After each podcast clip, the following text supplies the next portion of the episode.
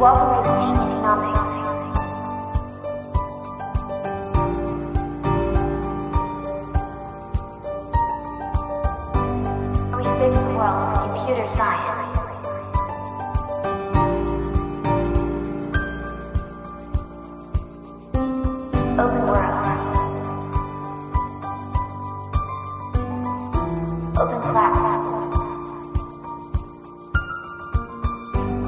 Journey is just beginning.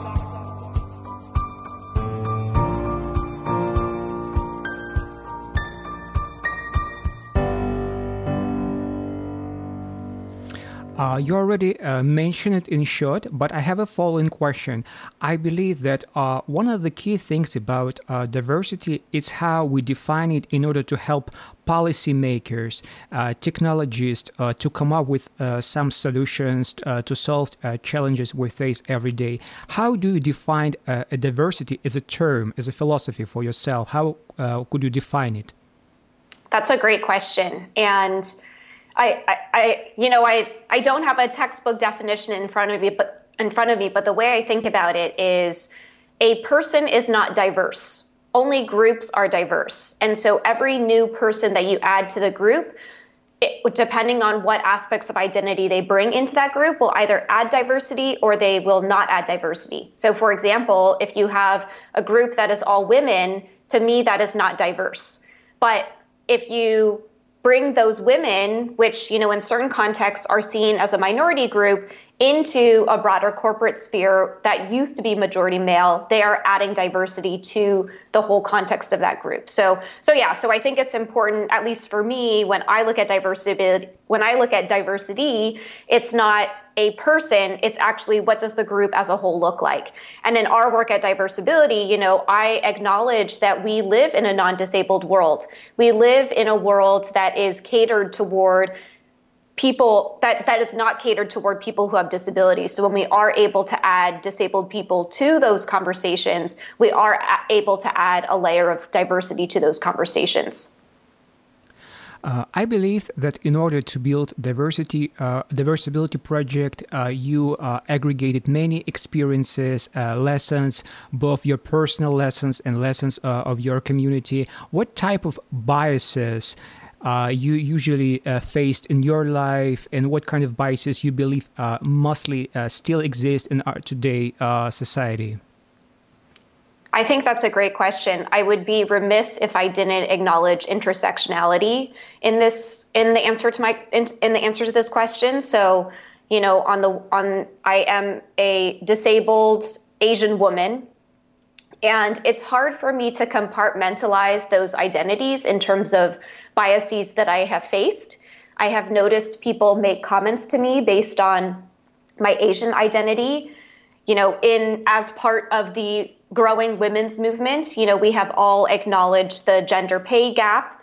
Um, and then as a disabled person, I think that, you know, I feel like I face bias on a daily basis. Um, and it may not be directed to me, but it is directed to the identities that I represent. But, you know, it's interesting the way I answered this, I did kind of compartmentalize it, but it's hard because when I step out into the world, it's not like I'm choosing like today this is my day to like be a woman or today this is my day to be a person of color or to be a disabled person. I'm carrying all of these experiences with me and I think that being able to kind of like acknowledge and create space for that and the fact that oppression is compounded when you wear multiple oppressed, oppressed identities um, that makes the bias sometimes hit even harder. Uh, now i would love to talk about diversability project and universities um, as I know, initially it was created uh, as a university project. So I have a following question. I I deal with uh, many, mostly technology teams that uh, came a university uh, background, uh, ecosystem, incubators, accelerators. And one thing uh, I feel that universities today is a kind of a incubators um, of, of new ideas uh, because when people go through the corporate world we just uh, uh, okay to live with biases with all conformity but on the university level we all where uh, more uh, free to be ourselves. We uh, incubate what we truly love. So many uh, actually scientific technology stuff I see mostly on university level. So my question is, how your university experience affected mm, your idea of creation of diversability project what what kind of experiences or maybe like-minded people cases situation you faced or find out and use in this project i I loved viewing university and and ha- so I I just felt like so I went to Georgetown and I felt like at Georgetown it was a place for you to experiment. Um, and what I mean by that is you had you had a lot of resources and support at your disposal. So not only did you have the professors, you had access to booking rooms, you had access to applying for different grants for food for your events and and you you had a and you also had an active community of people who are passionate about social justice. At least at georgetown a lot of people were really involved in you know being parts of different types of movements. And so i i actually can't imagine a more supportive environment to give ourselves permission to fail is what i'll say. Give ourselves permission to experiment. And so when when I first started Diversability, I had I, I was also involved in a Taiwanese American club, uh, university club, and someone from the Taiwanese American club offered to help us come up with Diversability's logo. You know, he had no he had no connection to Diversability, but because we had been part of this other identity group, he wanted to help out.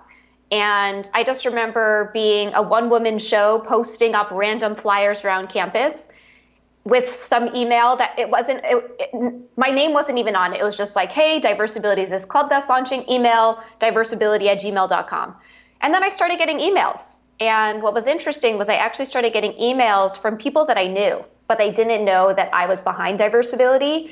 But i wanted it i wanted everyone who's a part of it to be co-creators of it. But i will say that what actually took diversability from an idea into a reality was we did apply for a small grant. It was called a Reimagine Georgetown grant, and you could apply, you know, as the title says, for projects that would reimagine the campus. And I talked about how I really appreciated how our campus celebrated diversity in many ways, but was not acknowledging that disability was very much a part of this diversity conversation. And to be honest, the amount of our grant was very small. It was $500. Um, but at the time, what was more important to me was the fact that the grant committee saw something in this idea. It wasn't just Tiffany parading around thinking that I had a good idea. It was actually having some external entity instill their vote of confidence in me. And I had spent, you know, at that time, it had been a little over 10 years after the car accident. I was really still on a journey of coming into my own space in terms of my self worth and my self esteem and my self confidence. So to be able to have someone see me and see this idea for its potential, I think really is is what helped what helped me. And then even now today, you know, one of Diversability's projects or one of my projects is we award $1,000 microgrants monthly to disability projects. And the inspiration for that really came from reimagine our reimagine Georgetown grant. You know, being able to have someone, you know, money money is great. I mean, I mean, we need money, of course, but sometimes I think being able to have that extra level of mentorship or that extra level of having external sources outside of your day to day really believe in you can help can help empower you. I mean, that's at the core of empowerment. Uh, you've started your journey around uh, 209 uh, with a mission uh, to rethink disability and perception of disability. How do you think? Um, how would you able to uh, change perception of disability in your environment, uh, among your friends, in maybe broader ecosystem like university, corporate segment, and someone who you know? Yeah, that's a great question. You know, I I always I will always cite Dr. Vivienne Ming when we talk about our work because part part of the neuroscience work that she had done was she has a statement that she says one of the best ways to tackle any type of bias is through real life continuous experiences with people who challenge your stereotypes. And so for me, you know, I actually think what's really interesting about the journey of diversability is it really parallels my own. So when I came into diversability, I, you know, was very much looking at disability as a bad thing. Um, but what I realized, and by meeting other people with disabilities, is that I could be so proud in my identity. And I think what's interesting, you know, I'm looking at this question like, how how have we affected how people think about disability and it's through these real life interactions with people so what's interesting is most of the time when people meet me for the first time if it's in a professional context they will learn first about my disability advocacy work they'll hear about the car accident they'll hear about my disability origin story they'll hear about the transformation in my story of how i became proud of my identity but then as you get to know me, you know, now with some of my friends, I'm talking about dating. You know, I'm talking about what it's like to live with trauma and grief and what that journey looks like. And, you know, disability is very much intertwined in there, but now you're learning about all of the other parts of how colorful my life is, right? And I think if, you know, number one, there's a danger in a single narrative, there's a danger in only having that one disability narrative that we read about in the media or by watching some inspirational movie. But I think to the extent that we can diversify all of the different disability narratives that are out there, then we'll start looking at disability differently you know and and one of the things that we've been discussing within our diversability community online is oftentimes we'll see journalists write about disability stories in terms of this person did this despite their disability but what about if we change that to this person did this because of their disability identity? I mean, I look at all of the opportunities that I have been able to have, and I actually think all of them are because I'm disabled. um, and and yeah, I mean, I think I think if I take a step back, a big part of it is you know, we have this incredible diversability community, but I also know that I'm leading by example as well. So how can I, you know, wake up every single day and live the best life I can? And I get a lot of comments on Instagram from people who have similar injuries to mine, curious about surgeries I've undergone or how how I'm navigating, how I'm adapting. And oftentimes I just respond and I say, I like this is my reality. Like my arm is paralyzed. Like this is a permanent disability. Like i'm not sick. Like there like you know there's some there's a difference between being sick versus being permanently disabled. When you're sick maybe you take some cold medicine or something. But when you're permanently disabled like this is how my body is and so how can i just live my best life in my body and how can i live my best life because of the circumstances that have happened to me um, I'm a part of your uh, Facebook group, and I would say it's very diverse. What geographies and type of uh, conditions your member uh, represent? Yeah, so um, our as I'm sure you've seen, our Facebook group is very loosely organized. You know, we have a couple moderators in there, but they're mainly just to help with engagement. You know, I think that when I it, it's interesting because when we when I first started organizing diversability events, we didn't have an online community. And then I realized that you know there were ways that we could continue the conversations and continue to connect but do it in an online space. And our offline spaces have always been open to disabled and non-disabled people and our online space is also the same way so we're not asking anyone to disclose everyone is showing up as they are they're participating if they feel like it, and they're lurkers if they feel like it as well.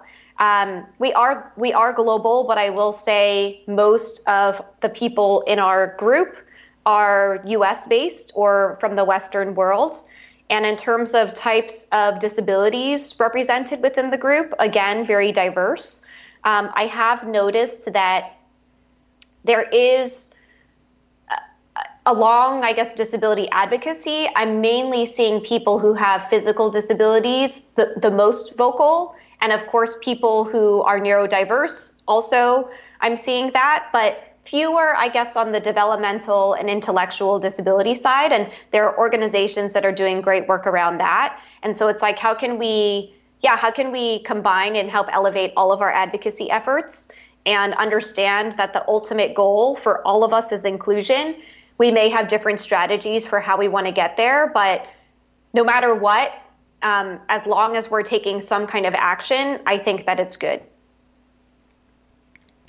Um, I often see how you uh, involve your members in different kind of activities beyond just kind of empowerment. You suggest different kind of involvements, opportunities, sometimes even speaking opportunities. So you try to facilitate approach then everyone is a leader. So even uh, someone is a parent or maybe some uh, person from community, you suggest to uh, speak somewhere. It's just an amazing. What kind of a typical opportunities you try to facilitate? What kind of your agenda plan, or it just happen occasionally?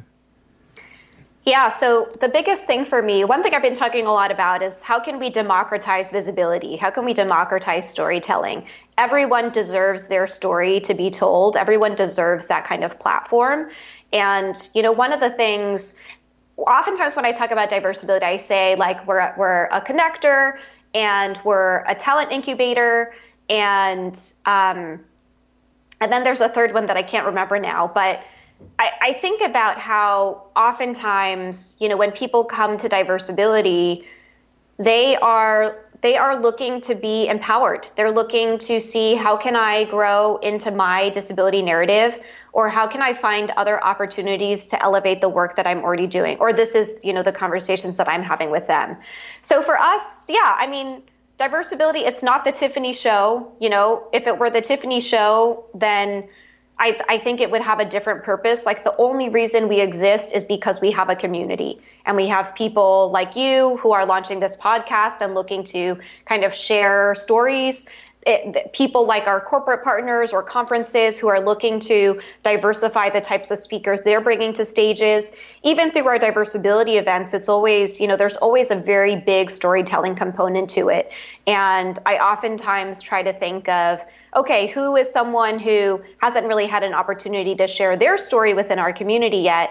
And we try to do that through our, all of our social media platforms as well. So we've got a blog, you know, um, we've got a Twitter presence. Uh, we have our largest presence on Instagram, where now we're doing bi-monthly Instagram takeovers. By, you know, we had an application process at the beginning of the year for people to kind of be able to do that. And honestly, I have loved following the takeovers and it really it has touched my heart to see how grateful our community members are to be able to have an opportunity like that. But in my mind I'm just like why wouldn't we? You know, and I think right now we are in a period of shelter in place and how can we use our digital presence and our visibility to help elevate people who are doing really great work or help elevate, you know, important conversations that need to be ha- that need yeah that need to be happening. Um, in my work, um, I had an opportunity to see power of uh, university campuses and students uh, as a facilitator of different kinds of uh, movements. Uh, do you use um, universities, do you collaborate universities or maybe students uh, to sp- uh, spread some programs, maybe lectures, or maybe uh, use some kind of evangelist in order to spread your idea further, make it more self organized? Yeah, that's a great question. You know, I think we have piloted with a few ideas around Diversability ambassadors. And um, yeah, I think we had a, an, an, inclusion pledge at one point in time. And this is all in early stages. And so we are trying to figure out how can we really build this community and create evangelists? And does it need to happen in a formal way or can it happen in an informal way?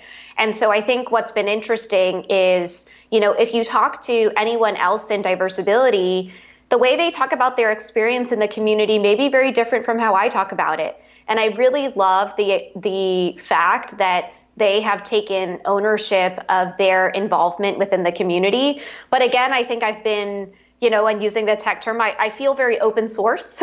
and want to just like democratize everyone's membership in it. We've tried to do the formal things with ambassador programs and and ways to kind of formally get people involved, but I think I've really liked seeing the informal, more natural ways that people are connecting.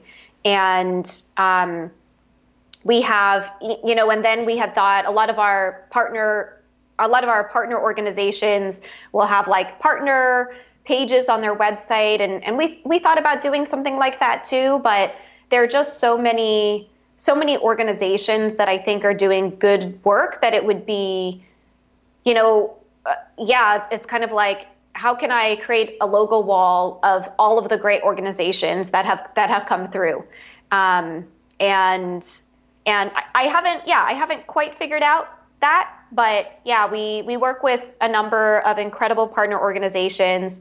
They always know they have a direct line to me. If not you know i'll connect them with katie or, katie or nicole who are also on our team and do a lot of community and content based work. But but yeah i mean we've got a really lean team. And oh sorry the third thing. So it was talent talent incubator connector and then ecosystem builder.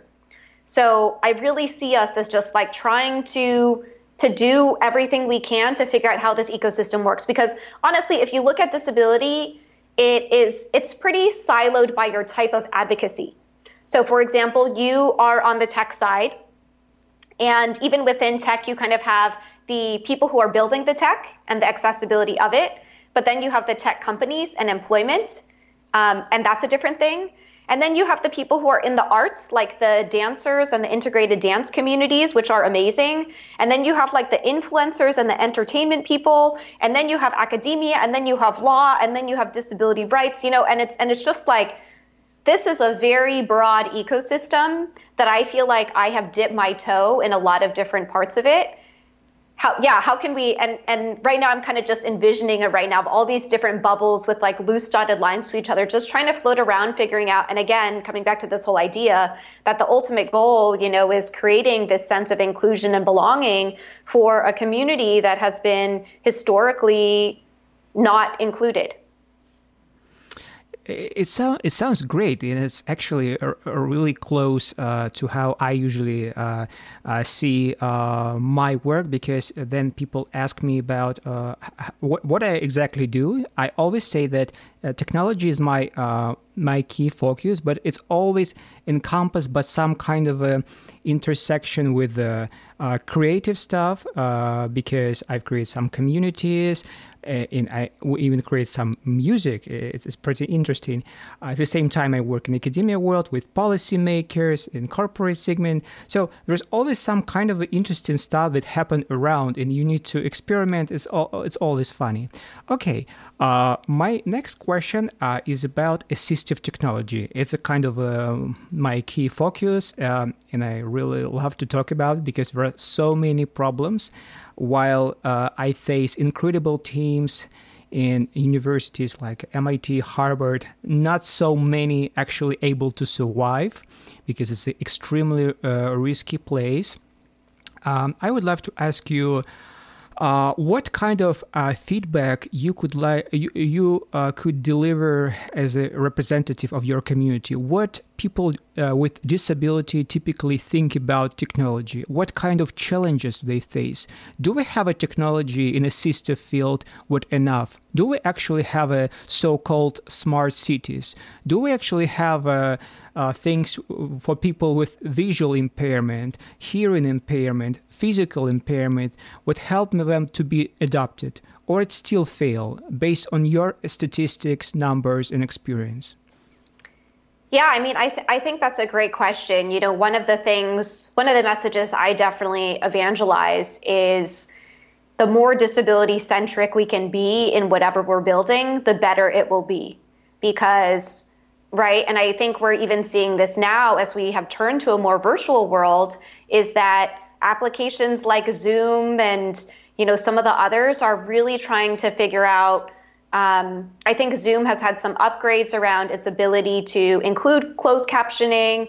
I think that, um, yeah, I, th- I think that's a great question. You know, so May 21st, I'm not sure when this episode is going to go live, but the but the third Thursday of May has been declared Global Accessibility Awareness Day, and um, spearheaded by someone named Jennison and I think one of his colleagues, and he he founded a series of meetups group uh, meetup groups around inclusive design and accessible technology called A11Y, and I you know I've been thinking a lot about global global accessibility awareness day and what we want to do if if we do anything, um, and so one of the things we are doing is Project Hearing. Again, I'm not quite sure when this will go live, but Project Hearing, who is one of our friends headed by Mariella Paulino, is going to be hosting a workshop on how to caption your videos for social media.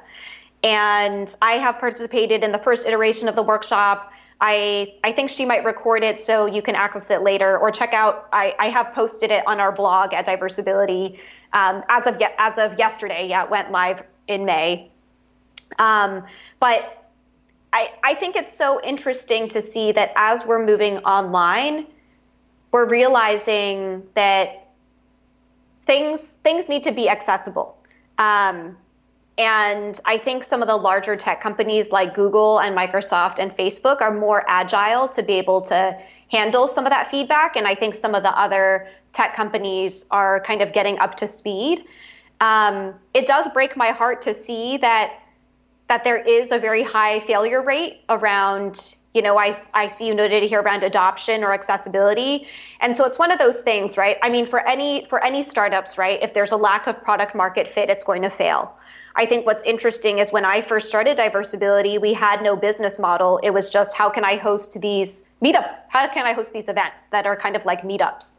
And what ended up happening was I think as a result of, you know, some first or second degree connections, seeing the events that we were having, then they wanted they then they asked us if they could value disability lived experience and bring that into their environment. So our first paying client was the New York Public Library who wanted to better understand how different patrons who had different types of disabilities navigated going to the library or how they thought about that. And that's when we realized like, oh, someone someone is actually willing to put some monetary value on this. And this is something we talk about a lot in disability as well as like how can we value disability expertise? And the fact that your lived experience is worth dollars. Um, but all of that said i think i think as people develop technology how are you including the disability community? Are they actually hired into you know as product managers and I think there's a role at Google called, I think it's called like a diversity product evangelist. And what the person in that role is hired to do, and I may need to I may need to correct what that job title is. What that person is hired to do is they are they are tasked with looking at whatever product is being built through the lens of different underrepresented groups and ch- and challenge those assumptions. And the fact that Google has a role like that, I was like, ooh, how you know how can I sign up for something like that? But I think that that's really important, right? Because part of this is like no one is deliberately trying to, no one is intentionally trying to exclude, right? But if you are unaware, then you're not going to be building in these things from the start, and then they will end up being kind of these like band-aid tack-ons later on that just kind of make your product look tacky later on. Um, and so, so yeah, I mean, I think in terms of smart cities my my friend Dr. Victor, Victor Pineda has been doing a lot around kind of a Cities for All initiative and getting local governments to connect with each other on disability policy. Most of the work he's doing right now is around pandemic response and and disability inclusion or lack thereof in the response. But yeah, but he's been doing a lot around kind of really seeing how smart cities can be built through a disability centered lens. So again, you know, I think my big message here is how early on can you hire disabled people into what you're building? And then also how dis and and if you if you're not at that point, how involved can you have them whether it's through user research and Surin Madapali and Brittany Dijon have like a specific uh, disability user product testing group on Facebook that they'll offer that they'll you know post people who are looking to do different user research.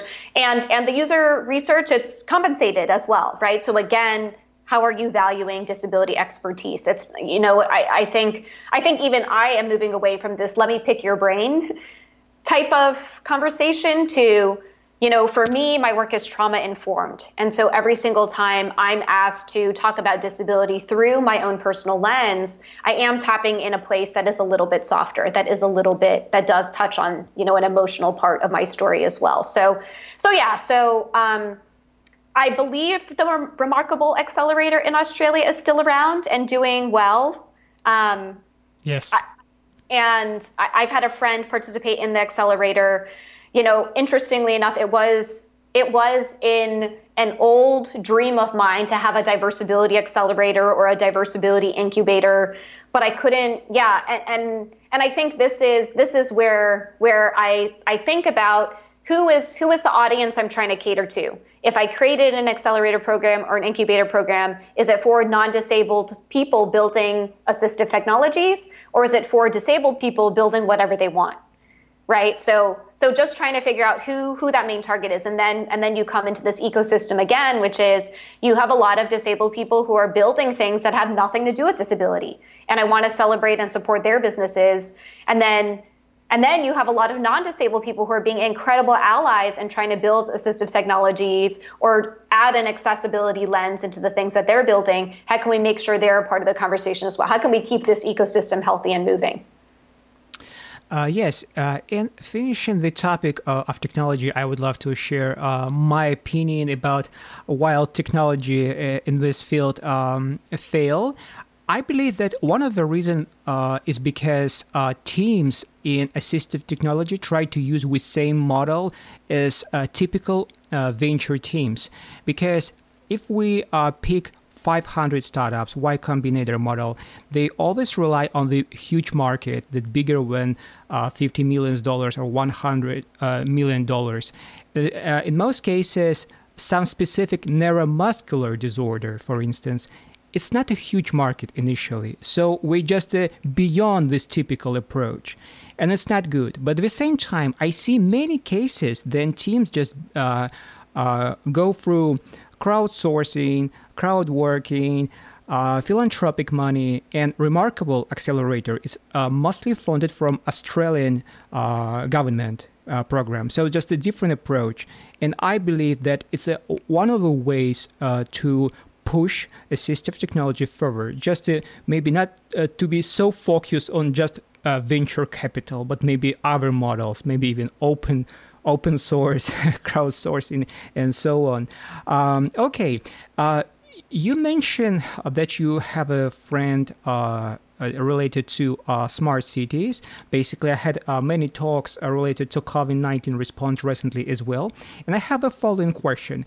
Uh, you work um, toward to help people to realize what is diversity in disability among people with disability. But do you think what we need awareness projects for healthy people in order to realize what is people with disability are? Because you mentioned that disability is not sickness.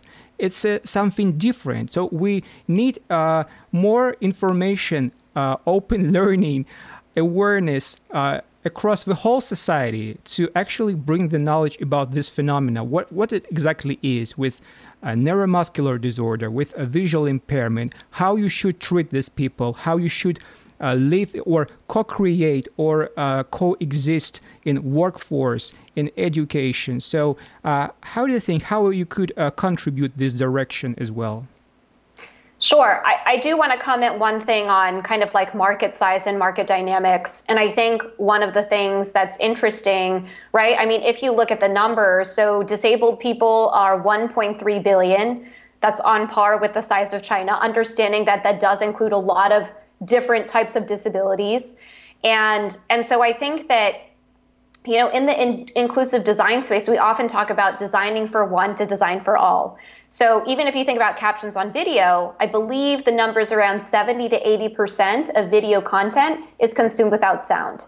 So you may think that, oh, I'm adding captions to this video for people who are deaf or hard of hearing, but you're actually adding those captions for someone who, you know, doesn't have headphones on the subway and wants to wants to watch something, or someone who's scrolling through like scrolling through their Facebook feed and would prefer just to, you know, get the high level conversation what's happening. And so I think that we shouldn't really look at it in terms of the market size is small because the market size is actually quite large. And I oftentimes will talk about like ex- accidental accessibility benefits of a lot of things. So it's interesting because, you know, I, um, so I can't use one of my arms, right? One of my arms is paralyzed. But I can use a pizza cutter to also cut waffles and to also, you know, and so this pizza cutter actually has a lot of different purposes for me as someone who, you know, using a standard fork, fork and knife doesn't really work, you know. So, um, so yeah, and then uh, who is it? Rich Donovan has done a lot of research around um, the fact that globally, disabled people have one, I believe it's control $1 trillion of uh, annual disposable income. And then if you include our family and friends, that goes to 8 trillion. And so I think that we have spending power. And if we bring our friends and families in who are our main allies, right? And we tell them, hey, this company like actually isn't supporting this thing. What that is telling to, to companies that have a consumer front that like, oh, we should cater this if we actually want a slice of that $8 trillion pie. Um, I think to answer your question though, around kind of thinking through cities, getting non-disabled people involved. I mean, that's a big part of what we do at Diversability as well. So, you know, when when we first started in 2009, the whole idea was how can we create a cross disability movement because I find that disability is very fragmented by type of disability. But how can we also create a movement that includes disabled and non disabled people, which is what you see in our offline and our online spaces? Because I acknowledge that even though 1.3 billion people is a lot, our world is 7 billion people plus, you know? So we still need to bring in non disabled people into the conversation. And, and so I think that it's less about yeah, I think it's about giving more opportunities for disabled people to have the platforms to be able to share their experiences. Because the thing is, is that I cannot speak for everyone who has brachial plexus injuries, right? Some of us have acquired them from birth. I acquired mine in a traumatic car accident. Um, some people acquire them uh, skydiving or motorcycles you know so oh, and uh, those happened in their 20s and mine happened when i was nine. So so yeah so i think a big part of it is like how can we make sure that disabled people are at the table? One of the things you know so i'm based in san francisco. One of the things that i am seeing is that we have this mayor's office on disability which is led by a woman who's a wheelchair user. When i was living in new york the new york the New York City Mayor's Office for People with Disabilities also led by a disabled person. And so I think that to be able to have departments like that within cities, number one, super admirable. I hope more cities follow suit. But the fact that they are led by disabled people is helping to influence policy in that way. And so when I look at some of the initiatives that San Francisco has done around helping to better serve our disabled community here, it's really been in partnership with that mayor's office on disability. You know, it's not like there's this hierarchy and let's bring in this consultant for a short period of time. It's like this is actually a part of our city staff. Like let's actually and then she she has the the connections to, you know, more community outreach. So so yeah, I mean, I think again, it kind of comes back to this thing of like even in policymaking, even if in how we're thinking about our cities and the future of what we want our world to look like, are disabled people actually at the table? And are and and hopefully it's not just one voice. Hopefully it's a choir of all these different people. Um, but whoever is in that role hopefully has ingrained connections into the community that they serve as well. So so yeah, I mean I think a big part of it is, you know, as we think about what post-pandemic response may look like, I just want to make sure that disabled people are included because we are entering a new world where I'm not quite sure what things will look like. I'm not quite sure what large scale events will look like, or if I'm not quite sure what travel is going to look like, you know? So, um, and, and this is just me coming at it through a just normal societal lens. What if we add a disability lens? You know, what will disability travel look like now? You know, what will, what will, what will employment look like now through a disability lens? Employment was already bad. Now we have an enormous number of jobless claims of people who have been furloughed or lost their job because of what's happened. How can we make sure that as we open up new opportunities in this new economy, we're including disabled people in the decision making? Uh, yes. Um, a few years ago, uh, I was uh, once asked about what uh, we will see in terms of technology in the next few years. And I said, uh, maybe we will see the future then half of society stream video games on YouTube and another half watch it. And I believe currently we're very close to this reality. Okay, I have a question uh, regarding disability policies. Uh, as I know, you're involved in uh, some uh, policy making work in San Francisco. Uh, you assist some work, uh, or you have some role in this uh, um, direction. What kind of change would you like to bring to governmental level? What kind of problems maybe you face, and what what could you bring from your experience in this field? Sure. So I I serve on the San Francisco Mayor's Disability Council. We are more of an advisory body to to the mayor's office and the board of supervisors. But I think for us, our our current areas of focus are around affordable housing and employment.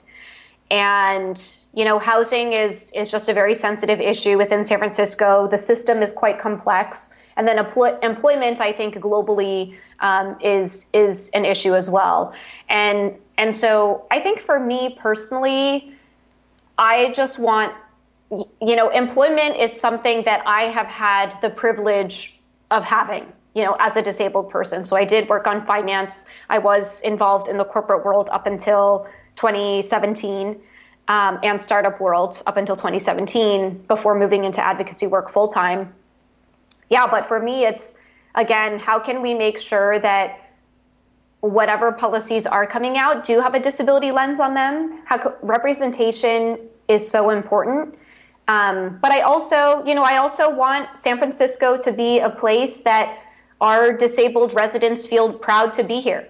So when I think of what makes me proud to be in San Francisco, I think it's amazing that we, that first of all, we do have a mayor's disability council that consists of um, disabled people and parents of disabled kids and other people who are peripherally involved. It makes me proud that we are going to be opening the first disability cultural and community center, municipally funded, the first in the country, which I assume is also the world. If you've had a chance to watch Crip Camp, um, the 504 protest took place at the federal building in San Francisco, the longest non the longest nonviolent occupation of a building, which led to change, which led to the ADA. Uh, there's just so much history here that makes me proud to be a San Franciscan, and those all come through a, a disability lens, right? And so how can we have more more things like that happening? And this year, 2020, is the 30th anniversary of the Americans with Disabilities Act. One of the things that I have drafted up is seeing if we can get July to be declared as Disability Pride Month. And disability pride is this phrase around asserting your own self worth as a disabled person because of your disability identity, just pride in your disability identity. And and so so yeah so on the one hand it's like i know that we there's a lot of work to be done around employment around healthcare around social isolation around housing. But there's a lot that we can also celebrate too around disability pride and identity and culture. And so how can we make sure we're balancing that in our work as well? Uh, and finally um, since you're involved in this field so many years uh, what would you say people who uh, currently have some kind of disability, uh, feel lost, but would love to uh, find uh, himself or herself, um, become a leader in her or him, his community, maybe become an inventor, um, despite of any problems, challenges, biases. What would you say? Sure. I, I think on the one hand, I will say that a big part of my journey has been about self compassion and self forgiveness. And I think that by coming into so I recently heard a definition that forgiveness is giving up the hope that thing that the past could have been any different. I think it's from Oprah, or Oprah said it and she heard it from someone else. But I've been thinking a lot about that, right? Is because we spend a lot of time dwelling on the could haves, like, oh, like I wish my arm, you know, wasn't this way, or I wish this traumatic thing hadn't happened. But the thing is, they happened. And I think that once I was able to embrace them as part of my narrative, it actually felt quite liberating. And I want to say it is so liberating to be yourself. And I think that for a lot of us who, you know, you know my arm my arm looks different my my entire shoulder and and my body has developed differently because of of the form of paralysis that i have and i wore i used to wear long sleeves all the time but once i started once i started acknowledging like this is my only body um, it's a hot day outside like i want to wear a t-shirt and then when i realized like oh like i wasn't i wasn't harmed by having people see my arm. and and I and I think it's kind of like it's almost and I get a lot of questions from other people who have you know who have bodies who may look different who ask you know how do i how do i become more comfortable with showing it or putting it up in pictures? And i'm just like sometimes you just have to take those little steps right? And i and i call this broadening your window of tolerance because what you're doing is you're you're you're matching your physiological response with what's actually happening. So the fact that like I'm wearing a like a sleeveless dress today and like nothing nothing is happening to me. Um, it, it, it has honestly taken me a while to get at that point. So so i just want to say like self-compassion self-forgiveness kind of like taking those little steps to show the world who you are can actually be really liberating. And then the second thing i'll say is that you are a leader. Like it's not like you woke up one day and you said like like I, am not like I, I think when we say that we're not a leader or we say we aspirationally want to be it's like everyone who follows us on social media like we are exerting a type of leadership every single time we post. Every single time we post we're saying this is what i care about. This is what i'm thinking about. You know like this is this is how i'm showing the world who i am. Um, so i think that understanding that we kind of have these like I call these like micro advocacy. We have these like micro leadership things that we can do. Sometimes it's just liking a post or sharing a post or sharing an article. And and the thing is it's like um and I'm going to be having a conversation on allyship a little bit later, but everyone who is in my first degree sphere like knows what I'm about right? So they know that when you meet me, I'm going to be talking about disability inclusion. I'm going to be talking about hate crimes against Asian. I'm Asians right now. I'm going to be talking about like what it's like to be a woman in this world. But the thing is, it's like, what if my male friend shared my post? The people who follow him may look very different from the people who follow me. So, to the extent of knowing that we kind of have this like pay it forward ripple effect, I think is really powerful. Um, and then I think the last thing I'll say is give yourself permission to fail. I think we are so terrified of failure. And one of the things I'm grateful for for, yeah, I'm grateful for my disability experience is that it taught me that I can't do some things the same way that other people do. I needed to fail to then figure out how to do it in my own way. And a lot of the things I do look like kind of weird. Like I paint my nails with my toes, you know, like I type with one hand. And um, and I needed to go through those I don't and I don't know if I'd really call them failures, but like I needed to go through those like moments of adversity or moments when things were hard in order to really come out and transcend. And so I actually think, you know, now in this period of COVID 19, all of us are experiencing collective trauma, right? And trauma is anything that overwhelms our ability to cope, right? No, we've never seen anything like this before in our lifetime. And so we're figuring out how to cope. But, but, and we're failing a lot you know, if we're looking at policies or how certain cities or even our administration is dealing with things and pivoting and learning how to go. But we need to fail in order to know what success looks like.